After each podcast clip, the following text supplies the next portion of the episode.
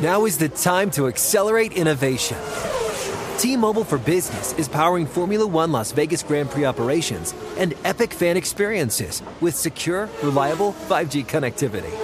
Because an event this big and this fast deserves a network that can set the pace. See what our five G advanced network solutions can do for your business at T-Mobile.com slash now. View five G device coverage and access details at T Mobile dot com. Whether it's your first time betting or you've been gambling for years, have a plan and know the game. Be aware of the rules and odds before you gamble. Set a budget and never gamble with money you can't afford to lose. Take a break and consider teaming up with trusted friends to help you stick to your budget. Remember, if you or a loved one has a gambling problem, call one eight hundred gambler twenty-four seven or go to help my gambling problem dot org for free confidential services. Conair is spreading love and celebrating women, not just on International Women's Day, but every day with Conair Girlbomb. Girlbomb is their new line of powerful hair removal tools made just for us. Yeah. Whether it's the silky smooth skin or the empowering confidence boost you get, Conair Girlbomb is here to amp up those positive vibes with some self-care. So to all the beautiful women out there, keep shining, keep being you, and treat yourself to some Conair Girlbomb magic. You deserve it. Available at Walgreens. The Around the N F L Podcast is working for the weekend. You know we are. Welcome to a Christmas Eve edition of the Around the N F L Podcast. Scattered across the Southland, I'm Dan Hanzus, Marc Sessler, Gregg Rosenthal. Yes, 'twas the night before Christmas, and all through the house, I wish I prepared a line here that would have rhymed and it would have been cool, but I didn't. All I could tell you is Daddy's got a lot of work to do upstairs. Santa's coming. Uh, but the N F L sleeps for no one and nothing, including baby Jesus. And so here we are mm. to give you a recap of everything that happened on the Saturday of Week sixteen. This is what we went with, Gravedigger. It's called Holiday Beats. Yeah, this, I don't know. I was looking for something a little more traditional. This is a uh, Christmas and Hollis knockoff. This is like the N Sync Christmas album. This is pretty traditional here. Uh, I can go with this. Anyway, let's let's talk. You guys, how'd, how'd you enjoy the football? Everybody working from home today is where uh, the big holiday approaches. I I loved it. I I think, you know, it's it got tiresome working from home during Corona, obviously, and it's nice to be able to do both. But I just had a couple nice cups of coffee. Uh, you know, making some breakfast, walking around in less clothing than I would normally. Uh, it was fantastic. And I'll Very tell you sure. something else. You can yeah. feel um, that a big chunk of these teams are reaching the end. There's a very distinct feel to me for, like, Christmas week football is really you're starting to say goodbye to some of these teams. And it's about time. And others are rising up, and I enjoy them too. And you don't have to talk about the Titans like that, Mark. Come on. Justin is, is here. That is rude on well, this Not my Justin intention, Graver, but it's, but it's Christmas accurate. Eve. Says the guy in the Jets sweater. Mark's not wrong, so Jet, whatever. Jets are alive. Jets are alive. And yeah, I mean, it's it's a big night. Um, who knows if Santa's going to come? I was When I was at your house, Dan, last week, I liked how you wielded Santa's uh, potential coming or not over your kids like a scepter. Uh, I like to oh, see yeah. little daddy I mean, hands you're not, really laying down you haven't the law figured with out- kids. How to do the dad thing until you could weaponize Santa and, and have the children's behavior molded as a result. I mean, my boys want Nintendo Switch. You know what? They're probably getting Nintendo Switch in reality. In fact, I know they are. It's in the house. I hope they don't but, listen to this on YouTube. But, however, uh, if they were to, I don't know, burn down the living room tonight, there will be no Nintendo Switch in the morning. So they need to take this thing across the goal line, as it were. I don't know if that's the goal with Santa as a parent. I see what you're doing, and I think it's very effective, but to turn him into sort of a menacing uh, deal breaker uh, is maybe it's a it's a new way to it's a new approach. Hey, listen, you you take care of business in your home, Mark. I'll take care of mine. In my house, it's a house of fear. Okay. All right. All right. Let's get into the games. We're going to do ten games t- today. Uh, we're going to leave the Sunday night game, or the Saturday, this is annoying, the Saturday night Christmas Eve game. We're going to hit that and the three Christmas games Monday morning. So stay tuned for that. Uh, right now, we're going to hit all the early and late afternoon games, starting with the game of the week, and dare I say, in the running for game of the year. Let's head to Jerry World, where the Dallas Cowboys look to keep their N F C East hopes alive against the Eagles. Fourth down and ten. Minshew back, four-man rush. Here they come. He heaves it. Back into the end zone. The ball's on the ground, incomplete. The Cowboy defense was equal to the task that time. The Cowboys are going to take it over with fourteen seconds left. And that was, ooh, bongos to start a Christmas Eve gift for the Cowboys and their fans. And I endorse it. Because the Dallas Cowboys fell behind ten points early. They fell behind ten points again. I believe it was twenty-seven seventeen at one point in this game. But they turned multiple Philadelphia turnovers into points uh, and win forty thirty-four uh, after getting, yes, that stop on the final play, uh, fourth down and long for Gardner Minshew, who played very well in the place of Jalen Hurts, who might not even back, be back next week. Keep an eye on that. But in the here and now, Minshew moved the ball against the Dallas defense. But Greg, when Mike McCarthy made the decision near the goal line on the other end to kick the field goal, he said to his own defense, don't let them score a touchdown. It got a little hairy there, but they got the stop, and they're eleven and four as a result. It got real hairy. He trusted his defense, who did not play that well, except for the turnovers, although that's a big except for, and except for those last few plays, although that's the, the big except for, because a team that had a Golston in this game, the Dallas Cowboys, that is no quarterback hits, no sacks. Kind of crazy in, in that right, many uh, plays. Dirty Peter, I believe, is another one to look at. Yeah, as. you could you could go with him. Yeah. Uh, they get the pressure there, back-to-back plays on third and fourth down. Third down, it was Parsons who helped force a fumble uh, earlier in the fourth quarter, and then fourth down, the interior push gets Minshew to let go of the ball. I hate when a team clocks it like Minshew did there with thirty seconds to go. I, I think if, if Jalen Hurts was in there, they might have a play called and, and not waste that down. But big ups to the Cowboys defense. They've been a defense team all year, and they made the big plays there. And, I mean, you mentioned the turnovers. I in a game like this where both teams were just sort of at different junctures marching up and down the field, it felt insane to me. It, it just became one of those games where it's like you just trusted it would come down to the end. But the turnovers, um, they weren't getting a lot of pass rush. But J- Jaron Kearse, like that first interception he had leaping over a wide receiver, led to a touchdown. Uh, the fumble on Minshew led to a touchdown.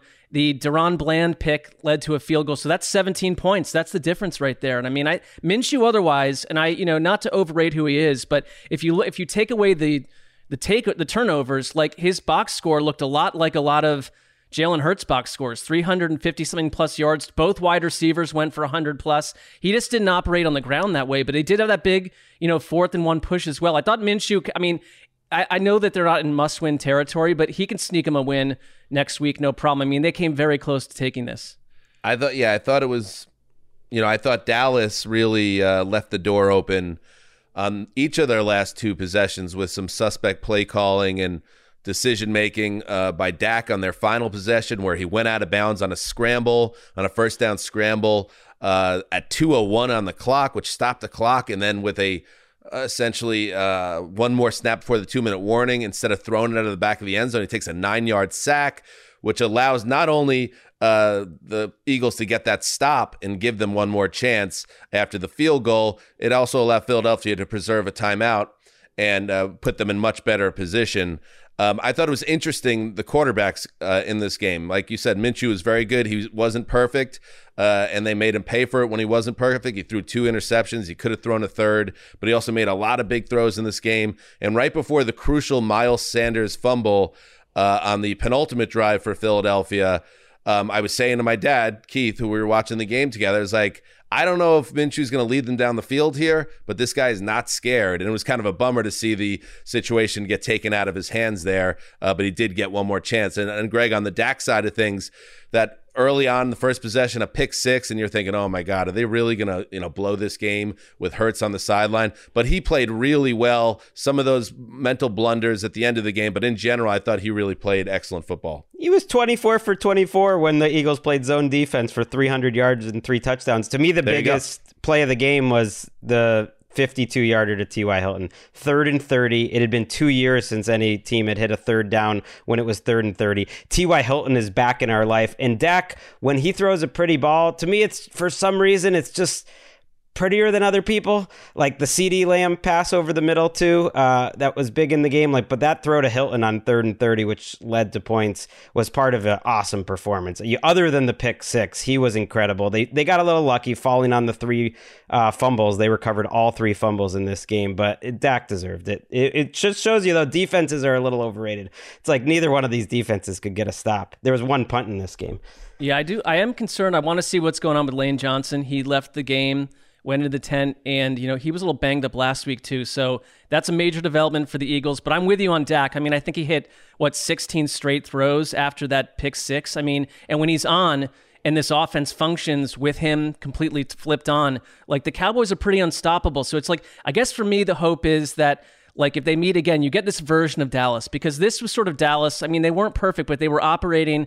I thought that they were not scared of the moment. The run game wasn't even as good as it's been in other games today, and they still they put up a ton of points. And so it's, it makes me hopeful that Dallas doesn't melt away in the playoffs, as I feel like I've seen thirty-seven times in my life. Yeah, I still they still give me that feeling of a team that that could do that. And like I'm saying, some of the the mental mistakes and some of the play calling, it's like it was. Are the Cowboys, when the rubber meets the road in the crucible of the playoffs, going to do the right things to win big games against top teams? We shall see. But one thing we do know, on Thursday when we were previewing this game, if they got, got beat by Minshew, um, mm. they're gonna they feel really fraudulent. Um, and the fact that they took care of business here, they are coasting now to the playoffs and still in the mix here. And we wait to see where Jalen Hurts is physically and how the Eagles proceed there. But they still need one win in two games or a Dallas loss, and they will take the one seed. Philadelphia will. Should we keep moving, boys? I mean, it is Christmas Eve. Yes. Oh, who locked it up? Who locked it up? Oh, I'm sorry, everybody. In a surprise move and a late twi- Twitter lock, the Wessling Bros locked the Cowboys. Yeah, nice. Oh, okay. Did they not get their initial lock in under the uh, ahead of the Thursday preview? No. Nope. We seem to have deadlines Nick, in place at this point. Yeah, Nick was a little busy, so you never know what's oh, going was. on in the zoo. Yeah, you never know. It could have been a gorilla on the loose, you know. Hopefully they're they're listening. They are hosting uh, Lakeisha and Link in Cincinnati, so that's you the know place what? I hope they're not be. listening. I hope they're having a wonderful time together, sitting around the hearth. Um, Merry Christmas to the Westlings and the uh, Lakeisha, Link, everybody, and all the brothers and everybody. All right, let's keep moving now. Let's head to the, I was going to say the Metrodome. It is no longer the Metrodome. It's a beautiful, gleaming temple to football, U S. Bank Stadium, where the Vikings look to continue their insane winning ways in one-score games. Of course, against the Giants, it had to come down to the last play. sixty-one-yard dry right hash. Snap spot. Joseph with a big leg and Merry Christmas, Minnesota Vikings fans. The Vikings have beaten the Giants twenty-seven twenty-four. It's Joseph from sixty-one. Wow!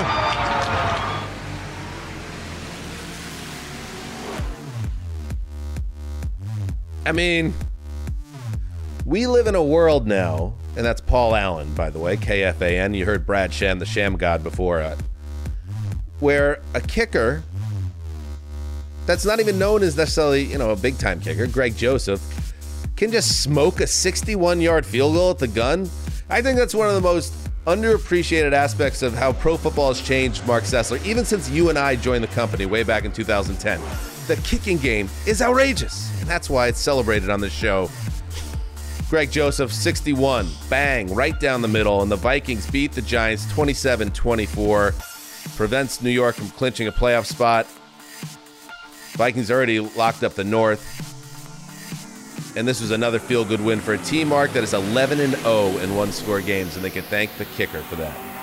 I mean, It was just days ago on the Thursday show where we were kind of challenging the Vikings for, you know, maybe once this season, just win a big game, but make it, you know, take the drama out of it. How about the zero drama element and just go do it and become a playoff team? And instead, uh, you know, this is naturally how they are. This is their D N A. This is woven into their bloodstream.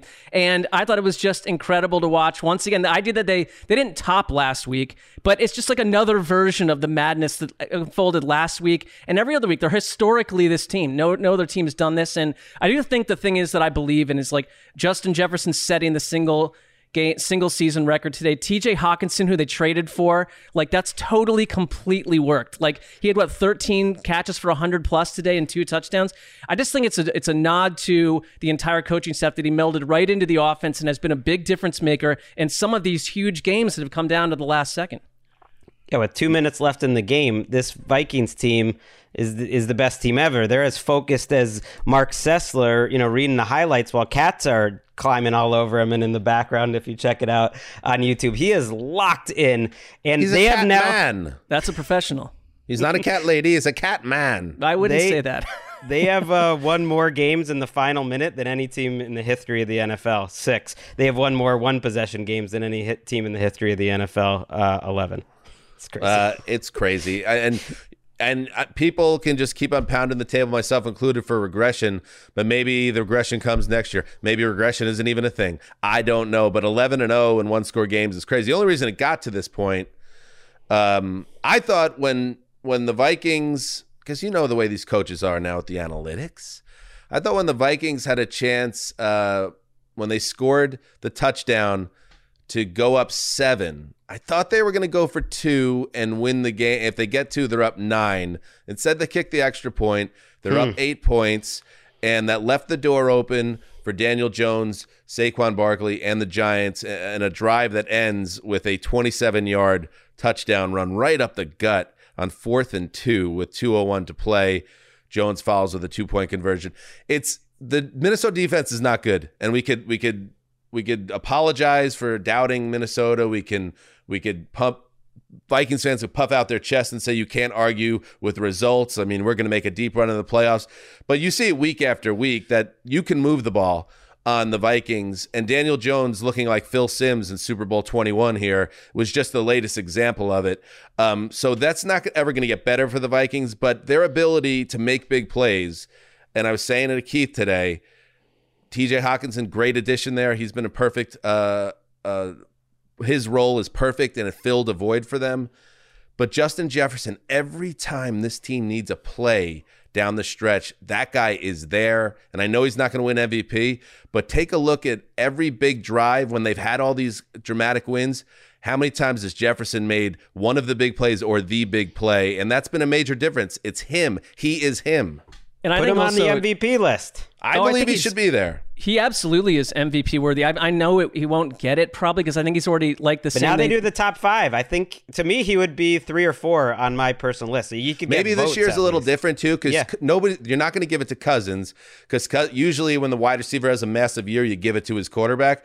But Cousins doesn't fall into that category. Maybe this is the year where a wideout could sneak in and take that trophy, but uh, he certainly deserves it. I just see, I could see voters splitting their votes to some degree where M V P goes Mahomes, but offensive player of the year, he that Jefferson dominates that vote. I just I just wonder if that's how that could play out. Um, I mean, I one Giants thing about this, because I don't know what they're going to do with Daniel Jones. I think he's been better than advertised in a lot of these games. He's he's had high-profile gaffes, but really for the most part, like he I think he threw his first pick in weeks and weeks this this this week, and like he's playing, he's throwing to Isaiah Hodgins, Richie James, and Darius Slayton. There's just very little around him, and to even see the Giants in some of these games, I mean, it helped to see Barkley play better today than he that slump he was in. But um, I feel like this is a sinking balloon, and we're just catching on the way down. Hmm. Yeah, I, I think Jones. See, I disagree how, with that. I didn't. What, th- I saw a, the, I thought the Giants played well in this game, and I think they had four hundred forty-five yards of offense. Uh, three hundred thirty-four through the air, uh, through Jones, and their defense is not good enough to get stops against this Vikings offense in a big spot. But they also, I thought in general, uh, this was a back and forth game that they they ju- they lose on a sixty-one yard field goal on the road. Uh, I think the Giants are going to make the playoffs, especially with Washington not being able to pull off an upset today. And I think I would not be surprised if they're in another very close game down the stretch, because I think they've refound themselves a little bit when they were in that slump before the Washington game. I think they're going to hang around and be a tough out every week. Well, I think they're going to probably, I could I could see a high like percentage likeliness that they play the Vikings again in the playoffs. And but you know, that'll I, be I a guess close game. I'm worth saying, like, I just think if you run into a Niners team or the Eagles oh. again, this Giants team to me sure. is like, are they going to sneak into the playoffs? Yes. Like, I was on the side of wanting them to be fun and joyful, and it's like, they're a bit fraudulent, uh, but they are what they are. And like, I do get, I do still think they've been well coached from wire to wire this entire season. Like, it is a win for Brian Daboll. Yeah, the results for uh, week sixteen, uh, spoiler alert, is going to help Uh, the Giants' chances of making the playoffs. So they lose this game because the Cowboys won. The Cowboys all but assured themselves of getting that five seed versus the six. Uh, but Giants are, are much less likely to fall out of this. And the Vikings are still alive here for the two seed. They are the two seed. And that, that really does make a big difference. So that's something that them and the 49ers are playing for down the stretch. All right, let's uh, move on now. Speaking of the 49ers, they welcomed those Commanders into their building.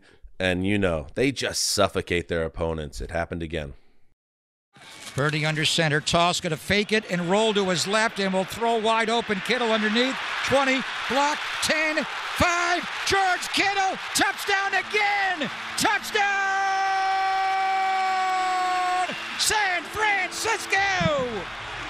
What action there by Brock Purdy. Uh, Brocking and rolling, baby. On the keeper. He's going to hold this football as long as he can.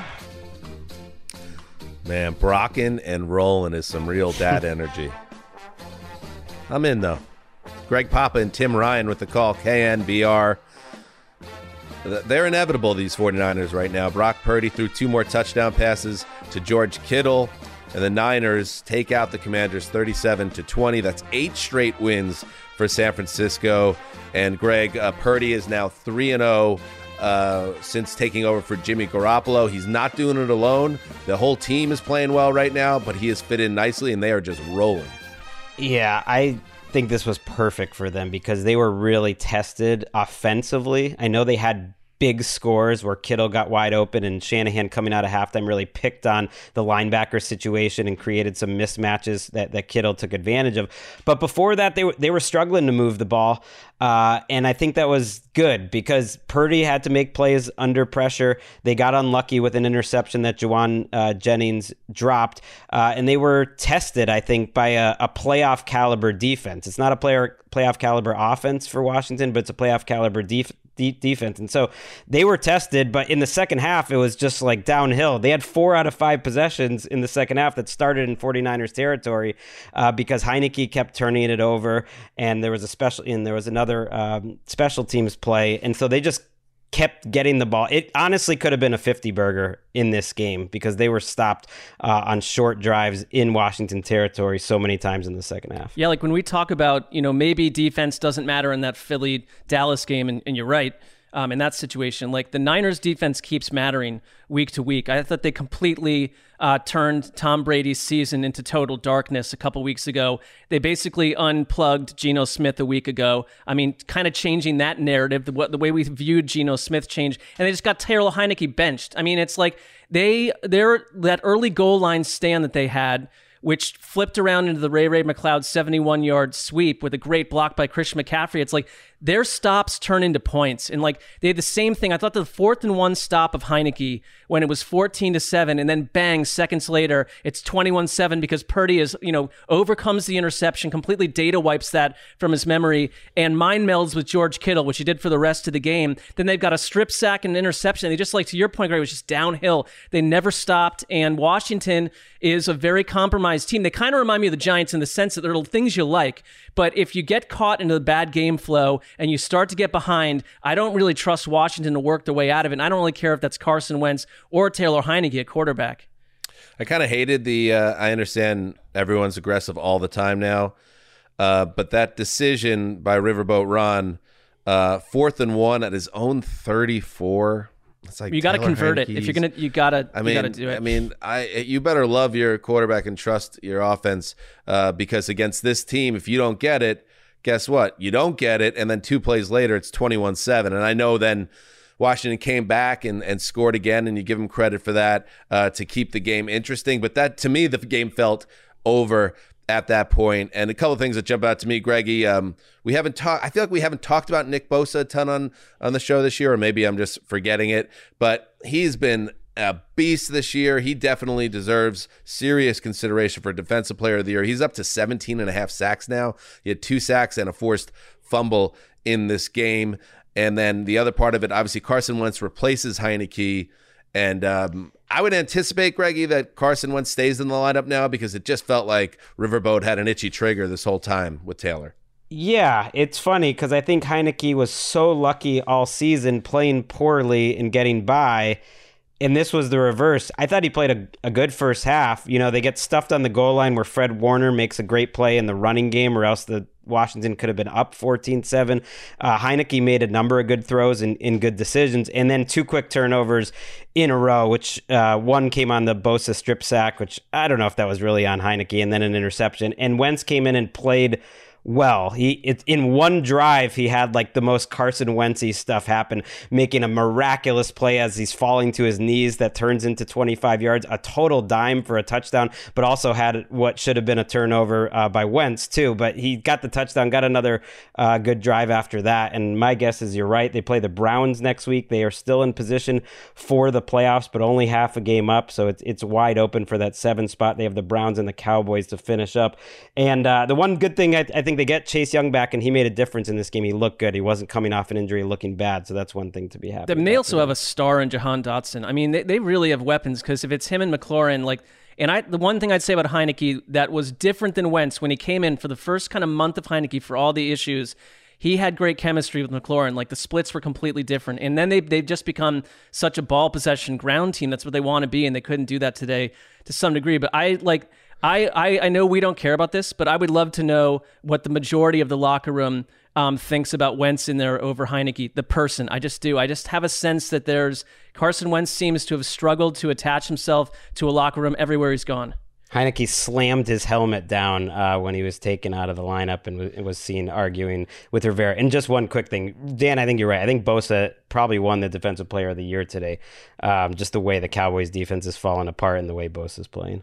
Yeah, I think Heinicke is a guy that is liked in that locker room, but if the coach doesn't think he's a, a good quarterback, it's it makes sense why they would look to Wentz as a spark here. And here is, speaking of Wentz, uh, what was that thing Colleen did on Tuesday? Was she like simmed all of the Holiday films, or she somebody did, and she was reading yeah, it? Like, like it, like a a a sim watched like a thousand hours of Hallmark-esque Holiday f- films and created its own R- script. The, this this quote from Carson Wentz feels like a sim, like they uploaded every Taylor Heinicke pass ever into Wentz, and then a reporter stuck a recorder in his face. I th- this is Carson Wentz on Heinicke's first half. I thought he played well. I thought he was dealing. I thought Taylor played well. Obviously, the way the game ended was strange the way ended. That's from Nikki Jahavala. He's so afraid to uh, offend anyone, and I don't. I don't blame him at this point. As we all, all know, right, let's decided to really go ahead and uh, start to take command. He Not will. too late, Carson. Not too late. And, I, and Greg, the, the calculators, we go to our first break. It's Washington needs to win their last two games. The Giants need to lose their last two games. Does that sound about right? No, about I mean, ties Was- and things. Washington's in the playoffs right now, so they're trying to hold off uh, Detroit and Seattle and Green Bay, and oh, they're that's ha- right. half a game up uh, going into the final two. Man, N F C got real sloppy in the back of that wild card race. Yep. Here I am thinking Washington was cooked, but they are very much alive. So Wentz has a big opportunity for some personal redemption. Let's take a break and we will roll on.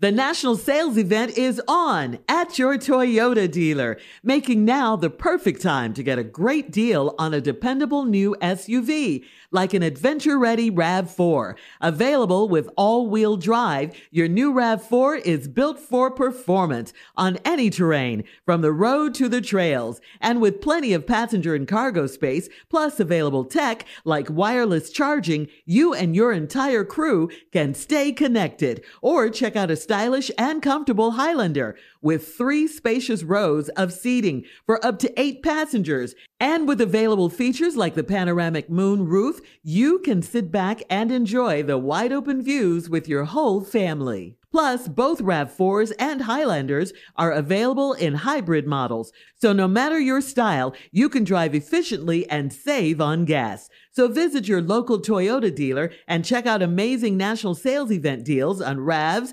Highlanders, and more when you visit buy a Toyota dot com. Toyota, let's go places. Now is the time to accelerate innovation.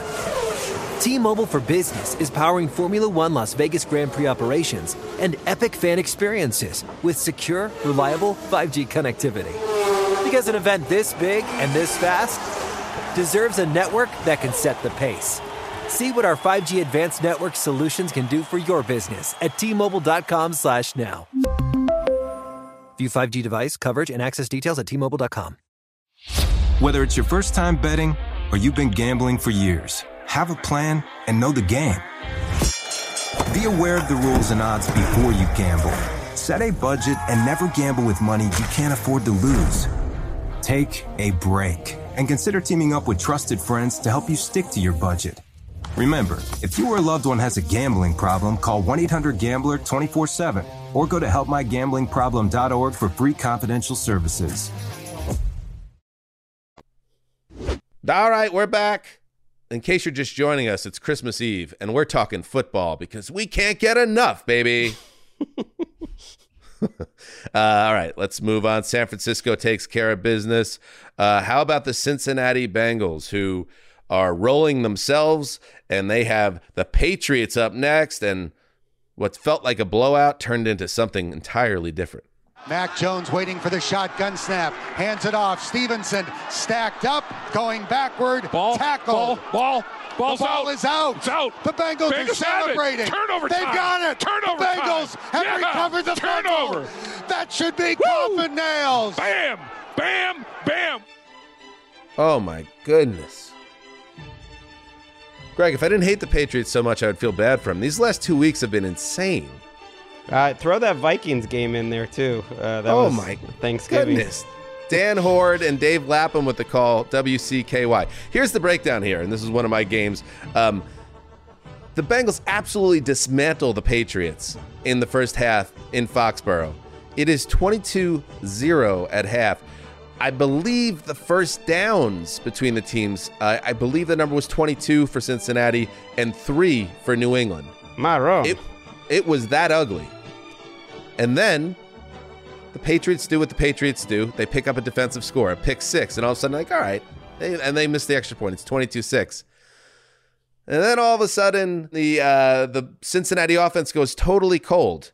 Um, after Joe Burrow threw three touchdown passes and the Bengals offense just did whatever they wanted in bad conditions in New England, they go cold. Meanwhile, on third and forever from midfield, Mac Jones throws up a prayer that gets swatted from one hand into Jacoby Myers' hands for a touchdown, and now they're within uh, ten points. They kick a field goal, and then all of a sudden they have the ball after a turnover by, by Jamar Chase, the Patriots do, and they're going down the field only for Stevenson to fumble the football inside the ten when it looked like the Patriots were going to have one of the more unlikely um wins of the year after the most unlikely loss. So in the end, it was a crushing um, loss for New England. Final score was twenty-two eighteen. So New England has a chance to uh, really stay in the mix in the A F C playoff uh, race. Instead, they're in a lot of trouble now. Cincinnati's winning streak extends, even though you're not feeling too hot about it after you watch the last two quarters. I mean, or or the first two quarters against the Bucs last week, where Tampa Bay looked, um, you know, playoff ready all of a sudden before falling off a cliff. I think Zach Taylor said it, like, when you're up twenty-two nothing, fifteen nothing, you got to find a way to, like, put these teams away if you want to be a Super Bowl team. And I, I kind of, I, they're not a team I worry about slump-wise. I think Burrow's turnovers occasionally, like today, caused a big problem for them. And, like, but but who do you trust more to work themselves out of it? Uh, I mean, they've essentially offed New England at this point. Uh, I cannot, I do find from a New England side that if you look at the way the last minute of the last two games finished, or the last ten seconds, It's mistake prone. Um, it looks disjointed. It's very un-Belichickian, and it's an odd, strange end to a season that started this morning with rumors that Bill O'Brien might return as the offensive coordinator next season. The funny thing is, it's like, I'm thinking as a Patriots fan, it's like, oh, great. I would love a Bill O'Brien at this point. It's like, that would help. Yeah. Uh, now, that said, they were so close to what would have been like a stirring victory, and I didn't hate their strategy at the end. They were trying to make the Bengals burn timeouts. They were running the ball well. It was the only two minutes of the game I watched, I'll admit, is the end. So I got that dagger right right at the end. And that probably should be a forward progress, um, like blown dead. I think that was, that's a pretty clear call in most situations, uh, and they answered it after the game saying they just thought he still had his legs uh, moving, but that's that's not what forward progress is about. Once you're moving backwards and you're held for like three straight yards, they'll call that. But that's that's been this Patriots season. I think all the good fortune the Patriots have had uh, for twenty years, it's like they're it's cashing in the other way this year. Just pile it up all in one year. Well, if it, if it makes you, I don't want to worry you, Gregg, but if that's the theory that's actually taking hold, Think, of, imagine being a fan of a team of, that hates the Patriots and feeling like that happened for twenty straight years. So, well, maybe it will for the Patriots. You could have eighteen more. Well, here's one thing um, in your favor here: the Patriots would have knocked out uh, the Jets uh, with a win here if if Stevenson had had won that game. Uh, but I know, and it felt in, and also not for nothing, but old Zeuser locked up the Bengals. And it's twenty-two nothing, and I'm I'm coasting to the finish line, and then all of a sudden this game gets totally bizarre and wacky, and uh, it did feel like they had the Bengals right where they wanted. They had them on their heels. They were running the ball really well, and Stevenson, and it's just a kind of a snapshot of their season in general, the frustration um, of New England to just take do the type of things that we we kind of just expected them to do. Uh, but you you saw another Uh, defensive score, like I said, Marcus Jones. Um, it was Marcus Jones, right? Who had the yeah. pick six? Marcus Made Jones. Some history. That was a beautiful play by Marcus Jones, who not only picked it off, he then tight tightrope down the sideline for the touchdown. Kendrick Bourne makes a beautiful catch in this game. Mac Jones didn't do a lot here, but he made a few throws. So it all it was kind of a rip your heart out loss for New England. Um, And for the Bengals, it's one of those things like, I don't know what happened here, but we did win, just like last week. They don't know what happened in the first half either. And, Mark, I guess the question is, do you does that make you nervous that four of their last eight quarters have been terrible, or does it make you feel more confident that you came out of both of those games with wins? So, you know, uh, I mean, I, it doesn't it doesn't concern me. I, not that I, you know, am brushing it brushing it off as nothing, but their slumps are different than other teams' slumps. I think the Bills, we could say, you know, they they didn't lose during their slump, and the Bengals are finding ways to win these games. I, to me, it's like this is this is part of the roadmap that you go through. And I just look at one thing about New England. Like, I feel like there's a, this is a theme this year of a couple really good defenses that got completely hung out to dry by their offenses. I think of New England because it's been a really well-coached defense and been typical for most of the season. And like Denver, it's like these defensive players, their mm. text threads must be absolutely on fire with what they're dealing with uh, from the offensive side of the ball. I would love to read them. I think they'd be very spicy. I, I would too. Marcus Jones quickly is the first player uh, or the second player in N F L history to have a career forty-yard uh, catch, punt return, and uh, interception return. The only other person in N F L history to ever do that is Deion Sanders, and Marcus is already, Marcus Jones has already done it as a rookie. Not just, you know, this is talking about entire career. He had a big uh, catch on on offense too. And your lock sound there, Dan, um, reminds me of when we started this lock competition six years ago. I, I went back and listened to the last time uh, we did a Christmas Eve show. Oh, wow. Uh, just to see if I could get, get some uh, fun stuff there. And uh, it, the lock competition had just started back then in the middle of that season, actually, just kind of uh, impromptu. Let, let's take a listen. At the Super... Marc Sessler. three and oh. Whoa. We are flying with the locks now. And the comp, we put we've put it into the safe. We spin, you know, the wheel thing, or like the what is it? It's like a circular. It's almost like a a, a pirate ship wheel, almost. Kind of like a pi- we spin the pirate ship wheel lock, and then we leave it there, and then we go get it on on Saturday. Don't night. Need to think about it again. Spin the pirate. I gotta ship wait till lock. Sunday for the Steelers. Bad job. I should have picked huh? the lock that was on Saturday. Hey. Poor showmanship. No yep. lollipops today anyway. You're no Liberace, Gregg. But uh, anyway. Strong silent type. You know, we – it's true. Man, Liberace comes up a lot on the show. Um, and great to hear Chris, of course, and Greggy to think. Just think of all the joy and, like, the Grinch coming down from the min- mountain trying to kill the lock segment. Shame on you. That's part of the fun. I just like we were still talking showmanship. Yeah. Uh, back then, six years ago. Uh, there were the so many little moments. Ago. He called me the, the strong and silent type, which was a, a running joke, and the, the whole thing. It was it was nice to, to, nice to hear his voice. I remember we were in the studio that night. Yes. Uh, always good to hear Chris, especially on Christmas Eve. Uh, Lael Collins, by the way, went out with a knee injury. Keep an eye on that. Their offensive line really crumbled Cincinnati after that. Hmm. Okay, let's move now to Soldier Field, where the Bills, you know, they know that Cincinnati's breathing right down their neck as they try to lock up home field advantage in the A F C. Time to take care of business against the Bears. Josh Tate's going to keep it, going to try to run it himself around the right side. Josh heads to the end zone. He is in. Touchdown, Buffalo. Josh Allen runs it in from three yards out. Touchdown, Buffalo Bills.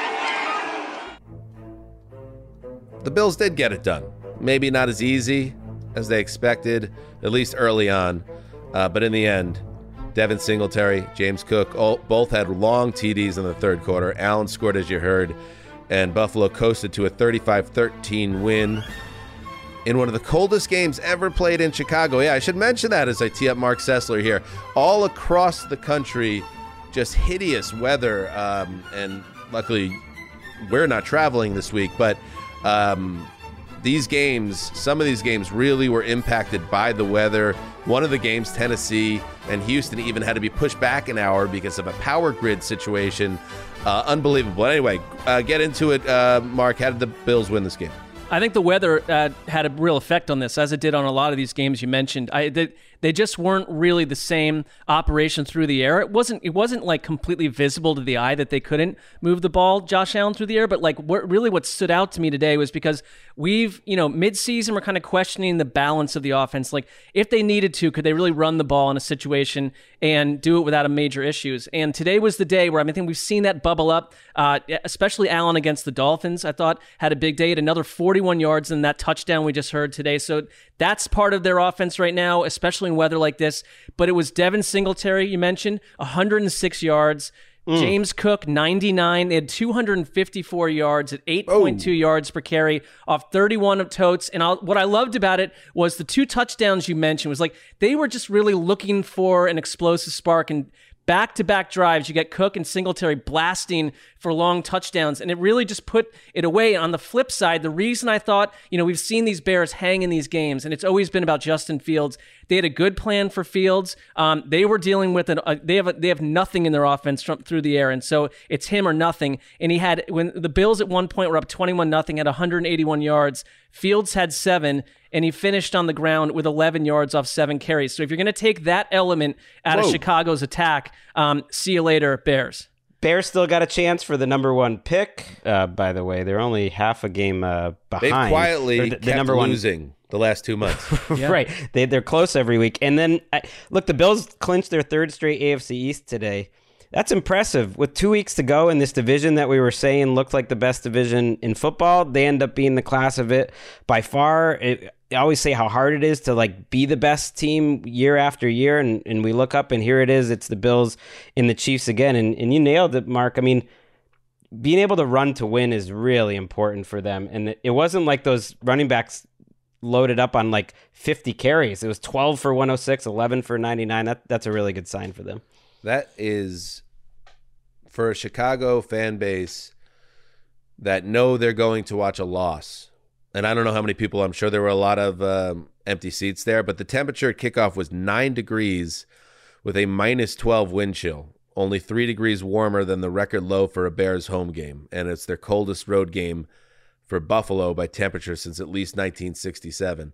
I mean, what causes people to go to these games? I I, I respect it. But it does strike me as a, a whiff of madness. There were a ton of empty seats. There were a ton of empty seats in Foxborough, in Cleveland, and I assume in this one, Mark, but I didn't really check out this one. I didn't track the seat scenario um, that closely, to be honest, but I will say the I thought one you were time a professional. I... What, what happened? Well, there's a lot going on. Like, the one time I do recall getting... Um, like tangible, I wouldn't know if it was like deathly frostbite, but I couldn't feel my toes even like in the middle of the night, was the first game I ever went to was a week fifteen Chiefs Giants game in East Rutherford, New Jersey. And it was like this kind of temperature. And it was like, what, I had the same question as you, Dan, what am I doing here? There is, as anyone that grew up in the Northeast knows, if you go to a game at Giants Stadium in the eighties, nineties, into the two thousands, and it is a late kickoff, a four p m kickoff, and you are on the side of the stadium that is in the shade, you are going to suffer for many hours. And I'm sure you were on the wrong side of the stadium on that day, my friend. Well, I'm a child. I'm not, you know, you can't like have whiskey and do things that would warm up the body. You're just sort of left out to dry. Right, exactly. All right, let's move to Charlotte, uh, where the team of A T L looked to keep things rolling against the Panthers, fighting for their playoff lives in the soggy N F C South. Uh, this one did not go to plan. Trips left. The snap. Screen pass. Back to D J. He's got the five. Reaching toward the end zone. Ball comes out at the end. Touchdown! Carolina! D J Moore! And the Panthers lead at thirty to seven. We're about twenty-four minutes and twelve seconds away from a game against Tampa next week with first place in the division on the line. Wah, wah, what? Good call. Wah, wah, what? Do we have a Gregg Rosenthal? Wah, wah, what? What? What? D J oh, no. Moore with the score there, but this was about the running game for the Panthers. Deontay Foreman ran for a career-high one hundred sixty-five yards and a touchdown. The Panthers had a franchise record three hundred twenty yards on the ground. And they defeat the team around the N F L, thirty-seven twenty-three. Gregg, how do you give up three hundred twenty yards on the ground in this spot? It felt like Why a moral... is the sad? The sad A T N music, team of A T N music is back. No, it felt like a moral what? victory. What? What? What? What? What? It was two forty at halftime. I got to Google what's the all-time record for rushing yards in a game. I mean, they were oh, on no. pace. They had to, they were on pace for it at that point. So never good.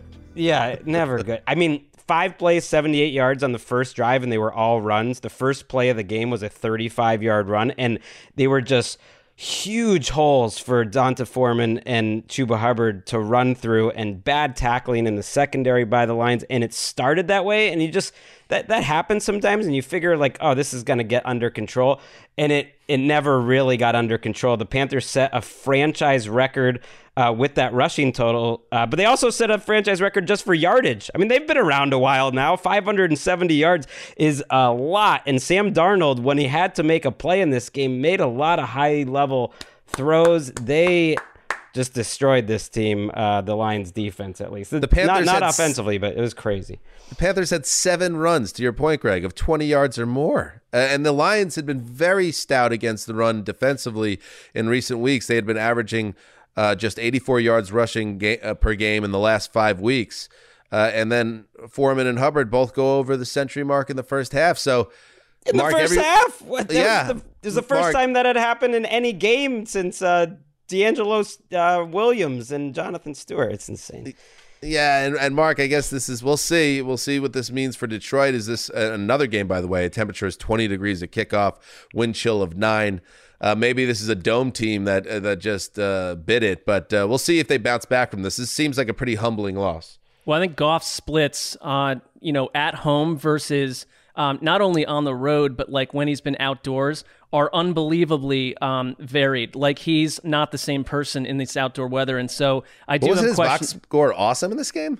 Well, I don't I'm, know. Not, I'm yeah, coming he... into this coming into this game like his like yeah. literally ninety percent of his production has been like in indoor weather, and so I mean I think that helps them the way they're built too. I, I mean t- to me it's like I, I'm not sure the Lions they've been so improved, but like they were kind of due, I thought, for a step back at some point. I mean, I just am surprised by Carolina being able to dominate this way. They've been really hot and cold because they had sixty-four yards rushing against the Bengals. It's like, all right, well, that plan's out the window. Then the next week they put up two hundred forty against the Falcons on the ground, then thirty-six against the Ravens, then one hundred eighty-five against a good Broncos team, then today. So it's like when it works, they're essentially unstoppable. But then the next week they completely S the bed. So I'm not, you know, it's like I don't know who to trust in any of these situations. Right. They're going to play the Bucs no matter what happens on Christmas. And they they are a win, in a win and in situation. If Carolina beats Tampa next week, they are in first place. And, and then they could clinch the division. I think Darnold makes a huge difference the way he's playing. He's played the cleanest month, I, I think, of his career. Maybe he had some more spectacular moments with the Jets, but he's just made good decisions. And he wasn't like the headline here today, but there were a couple spots in the game where they needed a throw, and he made some really high-level throws. And and they needed to keep scoring because the Lions offensively were fine in this game. Goff, I thought, actually played pretty well overall. They were stopped inside the ten-yard line twice, once on downs with, I think it was a batted pass, and once they fumbled a snap on a first down. You know, they put up three hundred eighty yards and, and twenty-three points. Like, it, it was really their defense had, had no hope in this game. I'm happy for Sam Darnold, who's Sam getting another Darnold. shot at this N F L thing after a horrendous start to his career. And we are, it is within the realm of... Um, Uh, reality here that Sam Darnold starts a home playoff game. Uh, this this could happen. Tampa Bay is not a team to trust. Keep an eye on this because the Panthers now, and I know they, it was a disappointing loss last week against Pittsburgh, but to bounce back like this, uh, that is pretty impressive. They had five hundred yards in this game, the most ever on the coldest day that they uh, in the history of that stadium. I, I really hope that Steve Wilkes gets a legitimate, real chance to continue as coach because I, I think this is one of the better interim runs there's been. Yeah, you wonder if they like lost two straight, whether it would happen. But today it felt like, man, I, I think he's going to keep wind up uh, keeping this job. I did notice Dan Campbell, like I thought he blinked at one point. There was a, a fourth and one at his own thirty-six, and they had been moving the ball well. And that was a play that they've gone for in most situations all year right before halftime. And he decides to punt it away, and his lousy defense ends up giving up points in that situation anyway. You didn't see the the aggressive call from Dan Campbell on a, on a day they needed to, but it wouldn't have mattered. I just, and, I, and by the way, I do see that Goff had a major box score today. I was more mentioning that, like, coming into this game, it yeah. did. It was one question about the Lions because they've been so explosive at home that, like, can you go win on the road in a big spot, you know? Well, they're home next week against yeah. the Bears, and then they might be on the road week eighteen. That could be the Sunday night game in a cold weather situation against Green Bay. All is not lost for a team of around the N F L. They had been on a run here, but if you win these last two games, you're probably in the playoffs. Yes, just that we're going to stay positive here. I don't like giving up um, three hundred twenty ground yards in a game. It makes no. me nervous that they've been exposed in a profound way. Uh, but well, we're it's not going to happen again. They're not going to do that again. Not exactly, at least. Right, right. All right, let's take a break, and we'll roll through the rest of the games. Hey guys, LeVar Arrington here to tell you the national sales event is on at your Toyota dealer, making now the perfect time to get a great deal on a dependable new Toyota truck, like a rugged half-ton Tundra. Workhorse by nature, powerhouse by design, the Tundra combines raw capability with premium comfort and advanced tech to fuel your wildest adventures. And with the available iForce Max Hybrid powertrain, you can take electrifying horsepower farther than ever before. Or check out the fully redesigned Tacoma, delivering trail-dominating power and captivating style. The new Tacoma was born to make your off-roading dreams come true. And with new available tech, this legendary truck is getting even better. And when you buy a Toyota truck, you buy Toyota dependability, meaning your truck will hold its value long into the future. So visit your local Toyota dealer and check out amazing national sales event deals when you visit buy a toyota dot com. Toyota, let's go places. Now is the time to accelerate innovation. T-Mobile for Business is powering Formula One Las Vegas Grand Prix operations and epic fan experiences with secure, reliable five G connectivity.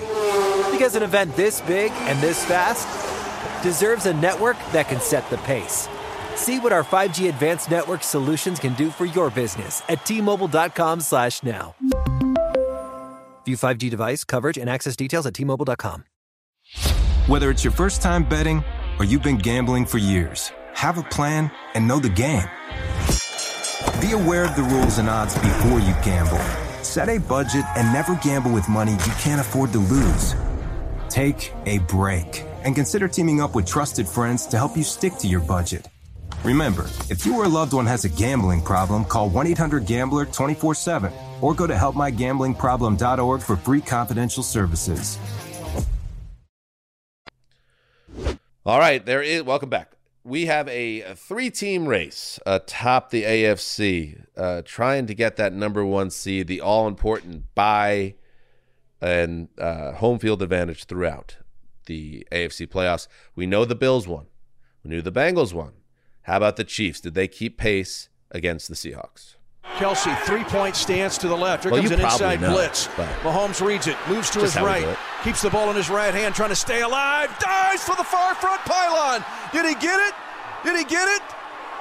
Are they going to give it to him? Touchdown! Kansas City, all precincts finally reporting, and they give it to Mahomes on another rushing touchdown, the twelfth of his career, and the Chiefs have broken it open at twenty-three to three.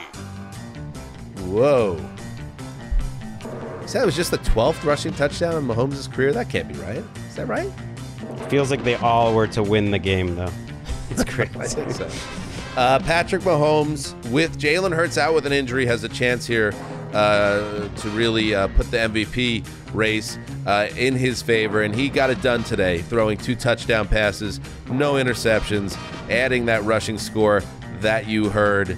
And the Chiefs do take care of business and move to twelve and three with a twenty-four to ten win over the fading Seahawks. That was Mitch Holtis, of course, uh, for W D A F. And uh, Greggy, yes, another. Is this another K C just kind of grinding their way through these things? What, what did you take out of this game? That their defense needed to step up. I've really wanted their defense to show me a little something more, and they did for the most part. It was a lot of stopping the Seahawks on fourth downs, like in their territory. The Seattle could not finish drives. They turned it over on downs three times, and G- Geno threw a red zone interception. That was four times they were inside the forty with zero points to speak of. But Chris Jones was dominant. Uh, I think he's second in the league in terms of interior pass rushers and, and pressures. He had four quarterback hits. Uh, L'Jarius Sneed uh, was really good against D K Metcalf when he was lined up against him. And the defense kind of just did what they needed to do and waited for the offense to put him away. They, they're going to get the one seed here if they can just win a couple division games against Denver and Vegas. I think that's huge because in the A F C, in theory, Buffalo, Cincinnati, like you don't have to play two of those teams. You would only have to play one of those teams if you can get the one seed. I mean, was this another um, miniature, I don't want to overemphasize it, but but maybe come down to earth or step back for Geno Smith? Because what I kept seeing early on was that on key uh, fourth down plays, he was throwing short of the sticks that created two turnovers on downs, and they I think they had three or four of those situations in Kansas City territory where, you know, I, I know they're compromised. Like, Kenneth Walker looked, it seemed like he had a better game today, but you don't have Tyler Lockett, and it's just like, they're not able to. This isn't the same environment that Geno Smith was sort of thriving in a month and a half ago, two months ago. No, this was one of the coldest days in, in Kansas City, um, in Arrowhead history, too, which is maybe why Mahomes' numbers were pretty low, and, and they struggled at some points. But, yeah, they, they're not protecting him. I think Charles Cross, their tackle, went out of this game, the Seahawks tackle, and uh, Geno was getting hit. Geno was missing Lockett, and you're right. They kept throwing it like eight yards on fourth and nine, and it was killer. Greg, let me get the, the calculator out. Help us out, um, because obviously I'm confused about it. So the Giants are in great position, even with the loss still. Uh, what is what does the rest of this N F C wildcard field look like right now? Well, it's pretty simple. With the Commanders' lead, they're only half a game up on Detroit and Seattle. Seattle's got the tiebreaker there, but that, that's all they got to do is make up ha- one game in two weeks. Commanders, Lions, Seahawks, maybe the Packers in that mix. Well, there's also the fact that if there's if those two get Seattle and Detroit get tangled, that insane game from earlier in the year that Seattle won forty-eight to forty-five, they win the head-to-head over Detroit too. Um, if you want a real positive sign for the Chiefs, that's the first time in ten games uh, this season that the Chiefs did not commit a turnover. That's kind of been a little bit of an issue for him this year. So cleaner football, Harrison Butker cleaned things up. He's been off this season. So we'll see where they're at as we finish out the regular season. And by the way, Andy Reid um, on Christmas Eve was given a gift uh, by his team in the locker room. Uh, listen in. Hey, hey, hey. Thank you. May you all get a gift as great as this. Cheeseburgers of paradise, baby. So they gave him a, a wrapped gift, and it was a cheeseburger in the box. Uh, and because uh, he likes cheeseburgers, because he's Andy Reid. Do you? What percentage of the locker room, Mark, do you think got the cheeseburgers in paradise uh, callback to Jimmy Buffett, like nineteen seventy-seven? I think it still gets played pretty widely at, you know, pubs and things like that. I think you could still have heard it in college in various, um, you know, pubs and taverns, maybe. But I'm with you that it's it's an Andy Reid reference. It's dated. Andy Reid was probably talking about it, you know, thirty years ago. So, uh, yeah, you're aging yourself. So my one little takeaway was if you go back earlier in that interview when they gave him the box, they wrapped it and everything, and he shook it violently. And so I was like, I we knew it was a cheeseburger. I'm like, that thing is going to be in absolute tatters when he ultimately opens the, the the packaging, and it was completely fine. So it's like I someone must have speared it um, from head to toe so that it wouldn't get, you know, ramshackled. It was a classic spear scenario on that yeah. cheeseburger. It's That's a, a good situ- gift giving. Great work. Great work by Travis Kelce there, spearing the, the burger. Great work by Mark, noticing that and then commenting it on the podcast. Well... Let's That's move to Baltimore, here. Where it was also very cold. Man, it's nice living in Southern California sometimes. It's seventy-three degrees today in California. No joke. Watch the games outside. Huntley out of the shotgun in the empty backfield. Lobs in the back of the end zone. Looking for DeMarcus Robinson. He makes the catch. Touchdown, Ravens. And the red zone drought is over. A terrific touch pass from Tyler Huntley to DeMarcus Robinson in the back side of the end zone, and this crowd is happy for the first time this afternoon. Hey, it hasn't been easy for the Baltimore Ravens on offense for a while now, uh, and it wasn't easy again, but they did get it done. Jerry Sandusky with the call, W B A L. Tyler Huntley threw uh, first half touchdown pass to DeMarcus Robinson. The Ravens defense did their job, kept the Falcons and Desmond Ridder out of the end zone. Final score seventeen to nine. ten wins, Mark, for the Ravens. They're going to the dance, and um, another game without Lamar Jackson, but they've won two of the three without him now. Yeah, I mean, this would be another team I'd point to where the defense could quietly be like, excuse me, um, attack, please start to operate on a in somewhat functional level. I mean, they're just getting by. Like before that DeMarcus Robinson touchdown, they ran the ball eleven times. They really are very one-dimensional. We, I think we know that about them. Outside of Mark Andrews, you're getting like guys with fourteen yards on the entire day. They just don't have anything there right now with Duvernay also out and Rashad Bateman. But it was their defense. Their defense is marvelous, and it kind of makes you think like, marvelous. You know, if they if they're going to win an ugly marvelous. playoff game, you could do it with this defense. Marvelous. I think. All right, I wish I had not used that word, but like Why? they they basically clipped they clipped the Falcons. This looked like also I feel like ninety percent of Falcons games are exactly the same, um, in the sense that they just don't quite get it done on offense. They had four drives inside the Baltimore twenty that resulted in three field goals and a loss on downs. And, and you know, it was just little moments where Tyler Algeo, we know he's been great. He's my guy. Uh, but he was stuffed on fourth and goal with Ted six Becker minutes to go. So. Yes. And like he just, um, that, that to me felt like the game was over. I mean, there was a, they have, they even got the ball back again. And they were down, you know, seventeen to seventeen or seventeen to six.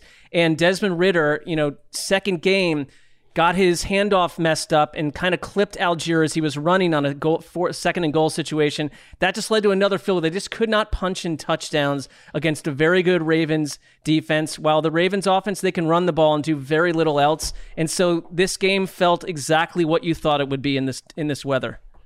I mean, they, I still, they were in the playoffs. This was a huge win for them, especially Pittsburgh and Cincinnati. We talked about that. They were very vulnerable, Greggy. If they would have lost this game, things would have gotten very wonky. So good for them, and they get to enjoy their Christmas. They are an uninspiring playoff entry right now, though. I, I mean, I, I, I hear you, but to me, you throw Lamar back in there, and it's a different world. I know their offense had struggled with him, but I just mean in a playoff situation, let's say right now the playoff matchup would be them uh, spoiler alert, at uh, Jacksonville uh, at the A F C South champion. And if you're the you're the Ravens, you're like, okay, we can party with that. But you're right, they they feel like they're back in nineteen ninety-nine. Here's here out of their last uh, six games, here are five of the scores: thirteen three.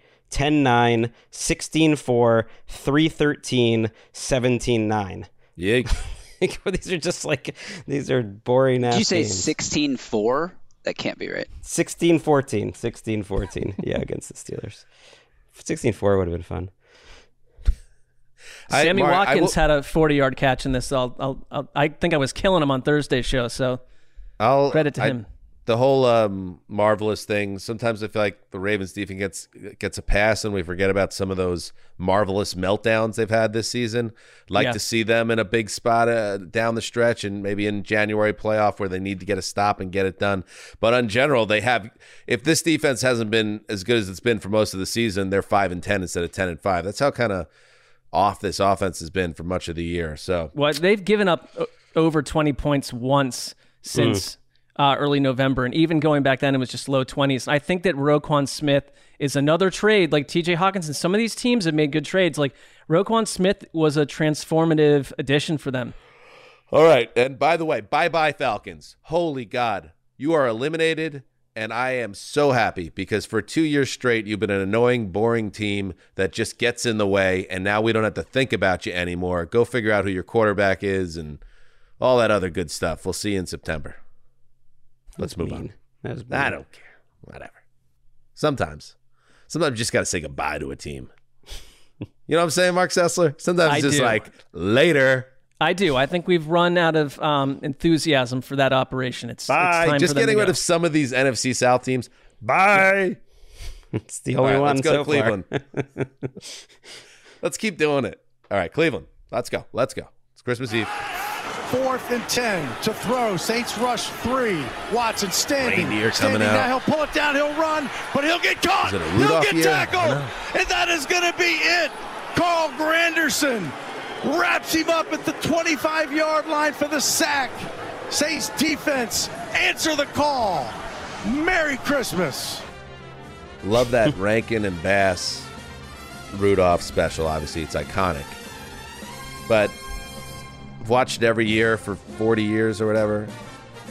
I don't know if it's just the changing times, but it's it's getting more and more cruel to Rudolph. Everyone treats Rudolph like a P O S in that special, including Santa himself. Well, it's un, it's unfair because, I mean, in general, Rudolph has a pretty heroic uh, resume of saving the holiday once or twice, so I don't know why you'd need to be dumping on him. I think it's jealousy. Jealousy, I think, and there's an arc obviously to Rudolph that it pays for, pays off for him in the in the special itself. But I think some people have to look in the mirror um, after that adventure. um, all right, so Mike Hoss, W W L, uh, Alvin Kamara, Taysom Hill both score, and the Saints um, make a stop late to get a seventeen ten win over the Browns. And just like the Falcons, later Brownies, they gone. They're also eliminated from contention, Mark, uh, a game that they had a lead here, didn't they? They had a ten nothing lead, and we're talking about the third coldest game in the history of Cleveland football. And you're playing a team from New Orleans that oh, operates inside a dome. On. And who was tougher down the stretch? The Saints were. I mean, in a Saints defense, it's been really hot and cold. So I look at this, and I think this is one where, you know, this assumption that Kevin Stefanski um, escapes unhindered from this year's disaster, I, I, I would point to two possessions, the final two possessions for Cleveland, that it's seventeen ten in the fourth quarter with about six minutes left, and they have Watson throw the ball on essentially second and two and third and two, and they're both incompletions from Watson. Just another di- op- show of disjointedness inside the attack. They get the ball again. All right, it is second and ten and third and ten from the New Orleans fifteen, and then this time Watson hits Donovan Peoples-Jones, catchable ball, David Njoku, catchable ball. Both are dropped. This is happening to Cleveland kind of week after week, and on fourth and ten, a completely out of his head Watson is tossed to the ground. The game is over. He had sixty-two yards passing in the first half. If I'm not mistaken, he had the worst passer rating of his entire career in this game. Uh, it's like he also does a couple things where you're like, I can see the old Deshaun Watson just for a minute or two here, but this game is all about the fact that the Saints decided, they even reported this before the game. I don't know why this would get to the press, but that this was going to be a Taysom Hill game. They were just going to lean on him big time. And that's sort of exactly what happened. I think he had like eighty-five percent of their yards in the first half, somewhere around there. And it was not a splashy situation by the, the Saints offense on any level, but they got enough done. And, and you're playing a Browns offense that looks way worse than it did a month ago. Hmm. one hundred ten yards from scrimmage from Conair. Conair's had a couple manly games here in a in Great a game. day where uh, the, the Saints only had two forty-four. This was the coldest game in Saints history, uh, which isn't a huge surprise. And of all the cold games here this week, this was the coldest. So the passing game numbers uh, are not surprisingly low. Uh, but this game, which I watched the end of, there was no one in the crowd, Dan. I mean, I don't blame I don't blame them, but it was so cold that there had to have been less than five thousand fans there. Mm-hmm. I would guess by the end of that. But I want to know about those five thousand. Right? They well, were all some up of them could be literally frozen. I mean, how do you not how do you not take the names and numbers of every fan that went to this game and send them a Rolex or something, because they are the diehard of the diehard. If you're one of those fans that are listening to this game, wherever you were in these sub-zero temperatures, I have so much respect for you, but I'm also wondering what's going on in the bigger picture of uh, your life. Um, Saints are still alive for, for one more week. They got some bad luck when the Eagles lost that game.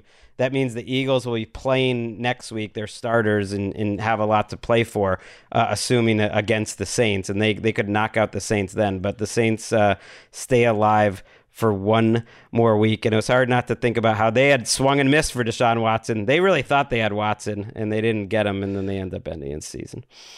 Right. And, yes, if the Bucks lose tomorrow, they're playing tomorrow, right? Yes. They're yep. playing the Arizona Cardinals in primetime tomorrow. Three-way tie at six and nine. Nice. Let's move. It's Christmas Eve. Let's move. Let's move. Let's move. Let's move. Up next. Up last. Up last. We got one more. Is this it? Let's go to Nashville, where it was cold as hell there, too. Two o'clock start. What? Davis gets the snap. Looking. Stepping to his left. Mills throwing to the end zone. Caught by Brandon Cooks. Touchdown, oh, no. Houston. Flag is down, but the Texans take the lead. And this should stand as a touchdown to Illegal Cooks. Use of hands to the face defense, number twenty. Oh. That penalty's declined. Result of the play is a touchdown. And so, the Texans have the lead. nineteen fourteen, two fifty-two to go in the fourth, and they're going to go for two right here. That is a man that I don't think we've heard this year, Mark Vandermeer, K I L T. Maybe once we heard him. Yeah, we heard him once, and now twice. You know, Justin, um, and good for the Texans. But let's get the sad Hard Knocks music on, because let's because you just got beat by the Texans at home, which I said was going to happen on our preview show. I said we all said we all said it. It felt like it could happen, and it did. Davis Mills threw a six-yard touchdown pass to Brandon Cooks. Yes, with two fifty-two to play, the Texans snap a nine-game losing streak by beating the Titans nineteen fourteen. As I said, this game was delayed because of power grid issues connected to this vicious cold snap across uh, the country, really, in many parts, except for here where it was seventy-three and sunny. Um, but uh, Gravedigger, you got one twenty-six and a touch from Henry, but that's a little misleading too. Well, it's interesting. This is the third straight game that Henry's gone over one hundred yards, and the Titans have failed to score more than twenty points. They, I guess they got to twenty-one barely on a garbage time touchdown. Um, but yeah, you'd, usually, you know, common knowledge would say if the Titans can run the ball well, if Henry's successful, then their offense is successful, but it just hasn't been the case. They cannot drop back to pass without giving up just crazy numbers of sacks. And with Malik Willis under center, plus the Titans are one of the most injured teams. Honestly, like, good for Houston. I'm glad they got a win. I'm happy for Lovie Smith. This Titans season feels like a lost season with all the injuries that have happened, and I'm not even, like, super upset because I kind of accepted it a couple weeks ago. Yikes. Well, you're going to have to watch them play the Jaguars in Week eighteen with a division on the line, so I don't care how much you've accepted it. That's going to be a, a big spot for a playoff spot, no matter what happens next week in Week seventeen. With Malik Willis starting, and you know, if we're trying to evaluate, is Malik Willis a franchise quarterback or whatever, he's now started three games. He's appeared in seven games total. He's thirty-one for sixty-one on the season, which is fifty point eight percent for just two hundred seventy-six yards. That's four point five yards per attempt, zero touchdown passes, three interceptions. And the one thing that we thought he could do really well, no matter what, run the ball. He only has, I mean, he has twenty-seven carries for only one hundred twenty-three yards, and he scored his first touchdown today. He honestly hasn't looked like that great of a runner outside of that nice touchdown run today. And, you know, he looked pretty good as a runner in the preseason, but he hasn't shown it in the N F L. And I know his supporting cast is so banged up, and his like best receiver is a rookie in Traylon Burks, and he was down three starting offensive linemen today. But I don't know. He doesn't really look like the guy. Absolutely brutal. I, I I can't I can't believe it happened. But as you pointed out when we were uh, texting back and forth, Justin, earlier today, that, you know, in addition to a lot of bad losses, these injuries, and the roster wasn't deep enough to handle it this year, and they just have went into a tailspin. And what I was saying about Henry, yes, he didn't have the two hundred yard game like he always has against Houston. He had one twenty-six, but outside the forty-eight yard touchdown run, he was held to three and a half yards per carry. So the running game was on balance, uh, not great. The passing game is horrendous, and they didn't get enough stops on defense. Good for Lovie Smith, like you said. They have played the Cowboys, Chiefs, and Titans down to the wire here. They now they get another win. Lovey can make a case here if they finish strong. Like, I got these guys playing hard. Now give me some better players. Give me another year. We shall see. They've been a well-coached team for like a month plus, and and frankly, like I I've been on Mike Rabel all year long as coach of the year. Not the case now. I like Justin. I don't know if this is like my thing is when I'm watching Tennessee and the way that Houston just ripped down the field on that five-play touchdown drive to take the lead. I know they didn't get the two-point conversion. It's like, I, I know they're banged up. All sorts of teams are banged up. It's been worse for Tennessee, but I don't see a team that like has the same identity they had six weeks ago. And I, I don't know um, if it's ever coming back, because the general manager that crafted that, that was his entire vision, has essentially been told, we don't want your vision. You're out of here. You have no idea what's going to happen with Ryan Tannehill. The team could look completely different. They need to restock on offense. Like, this could be a completely different looking offense than the one that we've been used to for three or four years. I hope so. It needs to be. At this point, this version of the Titans has run its course. Henry's only going to be another year older next year. Tannehill has mm. no guaranteed money on his contract next year. And the Texans get a win and maintain the top pick in the draft, which is kind of nice for them, I guess. Here's the good news, Justin. It's Christmas. That's Merry the Christmas. Christmas. That's the cue for the Christmas music. Um, we're going to sign off now. We have uh, one more game that's being played tonight, Las Vegas at Pittsburgh. Um Mark, you locked up the Steelers. Yes, I Greg, did. Greg did not come clean with us or the audience that he had locked up the team of A T N and took the loss. So, what do you mean did not come clean? Well, you tried to That's hide it from to, us. To Graver, I forgot. I, I mean, I, I didn't I forget. Believe, I believe you hid it from the audience. That's the host's job. Well, I did. I brought it. Like uh, Woodward and Bernstein, I had to bring it up from uh, deep within. It was my gift. It was my gift to you, to uh, Justin, to Mark. Let everyone back into the, the competition. You, you, you just paralleled win. yourself to the two men that broke Watergate, essentially. I don't get the... I don't. See I, the I compared myself to there. Santa, one of the great men out there. Well, you both have issues. I have to say this. Um, everyone, it really doesn't matter what you celebrate. Have a great holiday.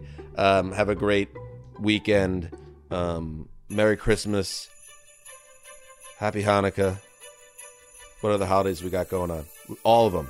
Celebrate it with your families. Thank you to everybody for listening. We'll be back on Monday with two shows, a recap of the remaining games ahead of Monday Night Football, and then Greg's M N F recap with the great Jordan Rodrigue.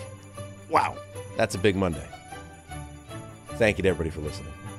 And you boys have a Merry Christmas. Merry Christmas to all. Merry Christmas to you, you too, both, and to all listening. Justin Graber. Love everybody. Happy Xmas. War is over. Heed the call.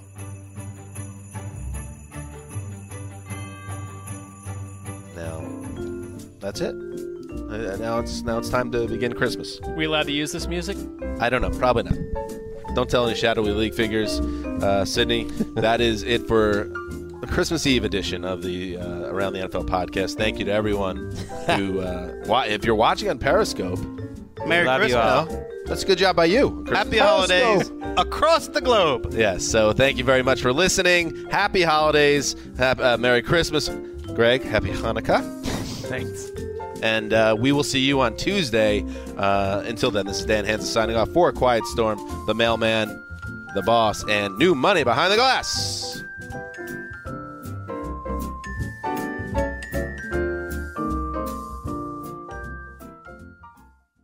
This is Tracy V. Wilson from Stuff You Missed in History Class. The national sales event is on at your Toyota dealer, making now the perfect time to get a great deal on a dependable new car. Like a legendary Camry built for performance and available with all-wheel drive, you can count on your new Camry to get anywhere you need to go. Or check out an affordable and reliable Corolla with a trim for every lifestyle. From the hip sedan to the sporty hatchback, there's a Corolla built just for you. Check out more national sales event deals when you visit buy a toyota dot com. Toyota, let's go places.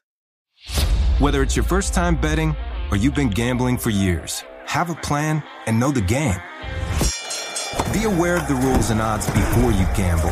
Set a budget and never gamble with money you can't afford to lose. Take a break and consider teaming up with trusted friends to help you stick to your budget. Remember, if you or a loved one has a gambling problem, call one eight hundred gambler twenty-four seven or go to help my gambling problem dot org for free confidential services. Tired of restless nights?